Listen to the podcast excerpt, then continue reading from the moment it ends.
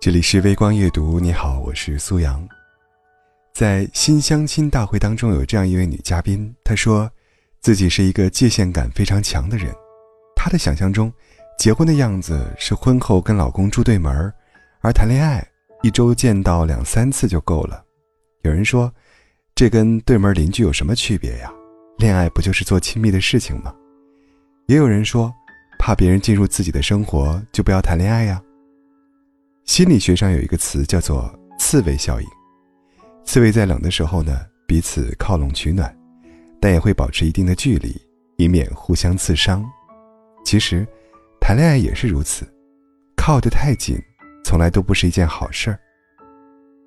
去年年底，好朋友成功脱单，她迫不及待地跟我们勾勒出与男朋友住在一起的画面。等她下班，给她展示自己今天没有翻车的厨艺。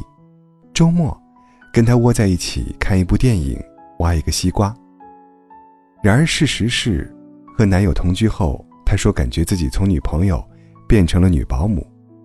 男朋友打游戏的时候总是声音外放，吵得自己没办法安心看书。他所有的衣服都放到一起洗，每次洗衣服的时候呢，都要重新刷一遍洗衣机。两个人经常吵架，说了非常多互相伤害的话，直到那天男友没有收垃圾，她碎碎念，男朋友说：“你别说了，房子是我租的。”听到这句话，她随即就搬了出来。同居，对大部分情侣来说，是一件敏感又神圣的事情，因为这意味着要剥离彼此在对方心中的完美形象，可能会更亲密，也可能会有更多矛盾。其实，恋爱不一定要急着把你和我变成我们，两个人可以慢慢进入对方的生活，慢慢了解彼此的敏感瞬间，慢慢一起去做一些俗气的事情。等到真的非他不可的时候，再共同建立一个新的家，这个时候也不晚的。在电影《我想和你好好的》中，蒋亮亮和喵喵确认关系之后，喵喵对男朋友的爱近乎疯狂。她在家里装了监控，查男朋友的短信记录、消费记录，在找不到男友的时候呢，打电话给她老板，甚至跳楼威胁。男友忍无可忍，对她大喊：“这是我家，不是监狱，我也不是囚犯。”自由与爱情里面有一句话：“生命诚可贵，爱情价更高。”若为自由故，两者皆可抛。成年人早就不是友情饮水饱了，自由是我们做很多决定的前提。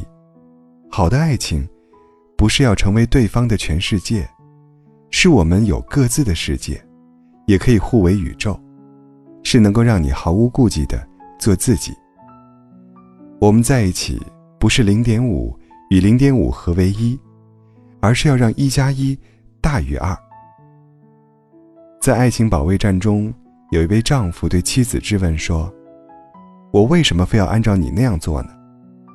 他们矛盾的原因是丈夫觉得妻子太过入侵自己的生活，比如在做西红柿炒鸡蛋的时候，妻子连先放西红柿还是先放鸡蛋都要管，按照自己的标准和喜好去要求对方的爱情，好像是一场残酷的大考，几乎没有人能在这场考试当中及格，更多的是黯然离场，分道扬镳。有人说，在感情里尊重对方的选择，是最高段位的秀恩爱。比如，我们站在对方的角度想问题，愿意去看到他的特别，并且愿意为他保留这份特别。爱的表现形式其实有很多种，不用为对方妥协，也不用对方为自己妥协，这也很伟大呀。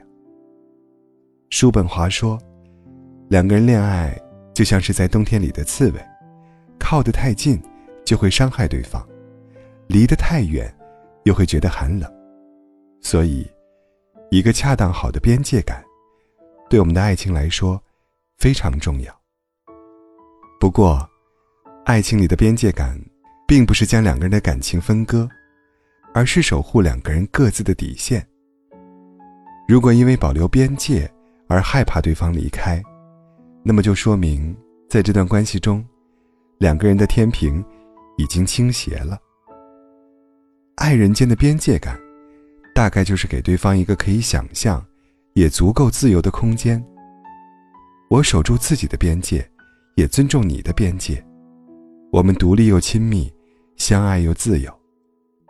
我们不强行把彼此的秘密、圈子和生活共享，但你一直在我的生活里和我的未来里。